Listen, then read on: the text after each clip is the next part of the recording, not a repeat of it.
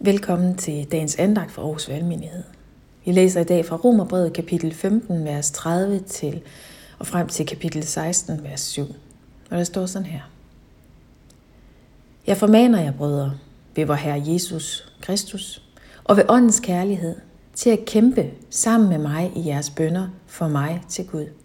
For at jeg kan reddes fra dem i Judæa, der væver sig ved at tro, og for at den hjælp, jeg har med til Jerusalem, kan blive vel modtaget af de hellige. Så kan jeg, om Gud vil, komme til jer med glæde og finde ro hos jer. Fredens Gud være med jer alle. Amen. Jeg anbefaler vores søster Føbe til jer. Hun er menighedstjener i Kenkrea. Tag imod hende i Herrens navn, som det hører sig til mellem de hellige, og hjælp hende med alt, hvad hun kan få brug for fra jer. Hun har selv stået mange bi, også mig. Hils Priska og Aquila, mine medarbejdere i Kristus Jesus. De har våget halsen for at redde mit liv, og ikke alene jeg, men også alle hedningemenighederne takker dem. Hils også menigheden i deres hus. Hils min kære Epa, øh, hvad står der?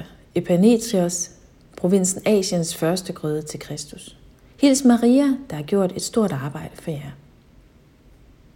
Hils Andronikos og Junias, mine landsmænd og medfanger. De nyder meget anseelse blandt apostlene og har til med været i Kristus før mig. Vi nærmer os i dag afslutningen af Romerbrevet, og nu får vi et kig ind i de afsluttende formaninger og hilsner. Og det første, vi lige mindes om i dag, det er at stå sammen i bøn. Bønnen som et helt afgørende åndedræt i Paulus' liv, og han opfordrer indtrængende menigheden i Rom til at bede sammen med ham, så han kan komme vel igennem de udfordringer, som han ved ligger foran ham på vejen mod Jerusalem. For Paulus er på en mission, og den er langt fra slut. Men han behøver Guds hjælp og beskyttelse. Han behøver menighedens forbøn. Det næste, vi mindes om, det er, at Guds rige er fyldt med navngivende mænd og kvinder, ligesom du og jeg. Det er ikke sådan en anonym grå masse, men det er enkelstående individer, som Gud elsker rigtig, rigtig højt. Og Paulus beder menigheden tage godt imod hans trofaste hjælpere og medarbejdere i evangelisk tjeneste. Han anerkender deres tjeneste og store hjælp og støtte til ham og de menigheder, hvor de tjener, altså de menigheder, de leder og de opgaver, de har løst. Og han sender sin hilsner. Han tænker på dem.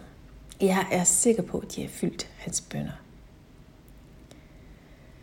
Og så bemærker jeg også, at det ikke er en liste af mænd alene. Det er faktisk en blandet liste med fire navngivende kvinder og tre navngivende mænd.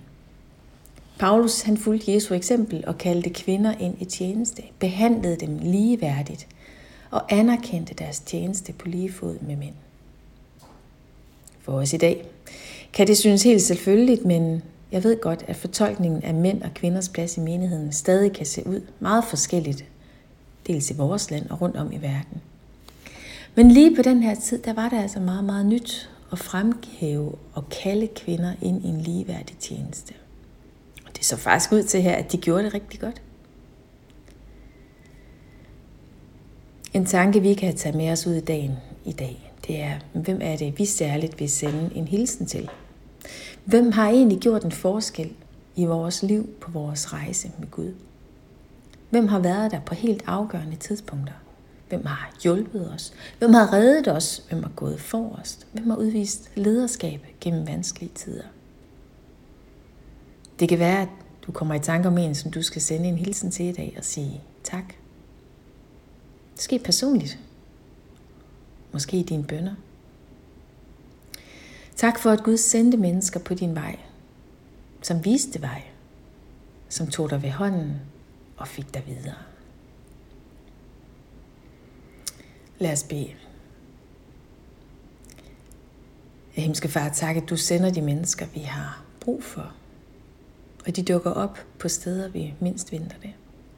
Vi takker dig for de mennesker, som har taget os ved hånden undervejs i livet og hjulpet os videre. Men Jesus, først og fremmest takker vi dig for, at du er der, og at du er med os alle dage. Tak, at du også er med os denne dag. Amen.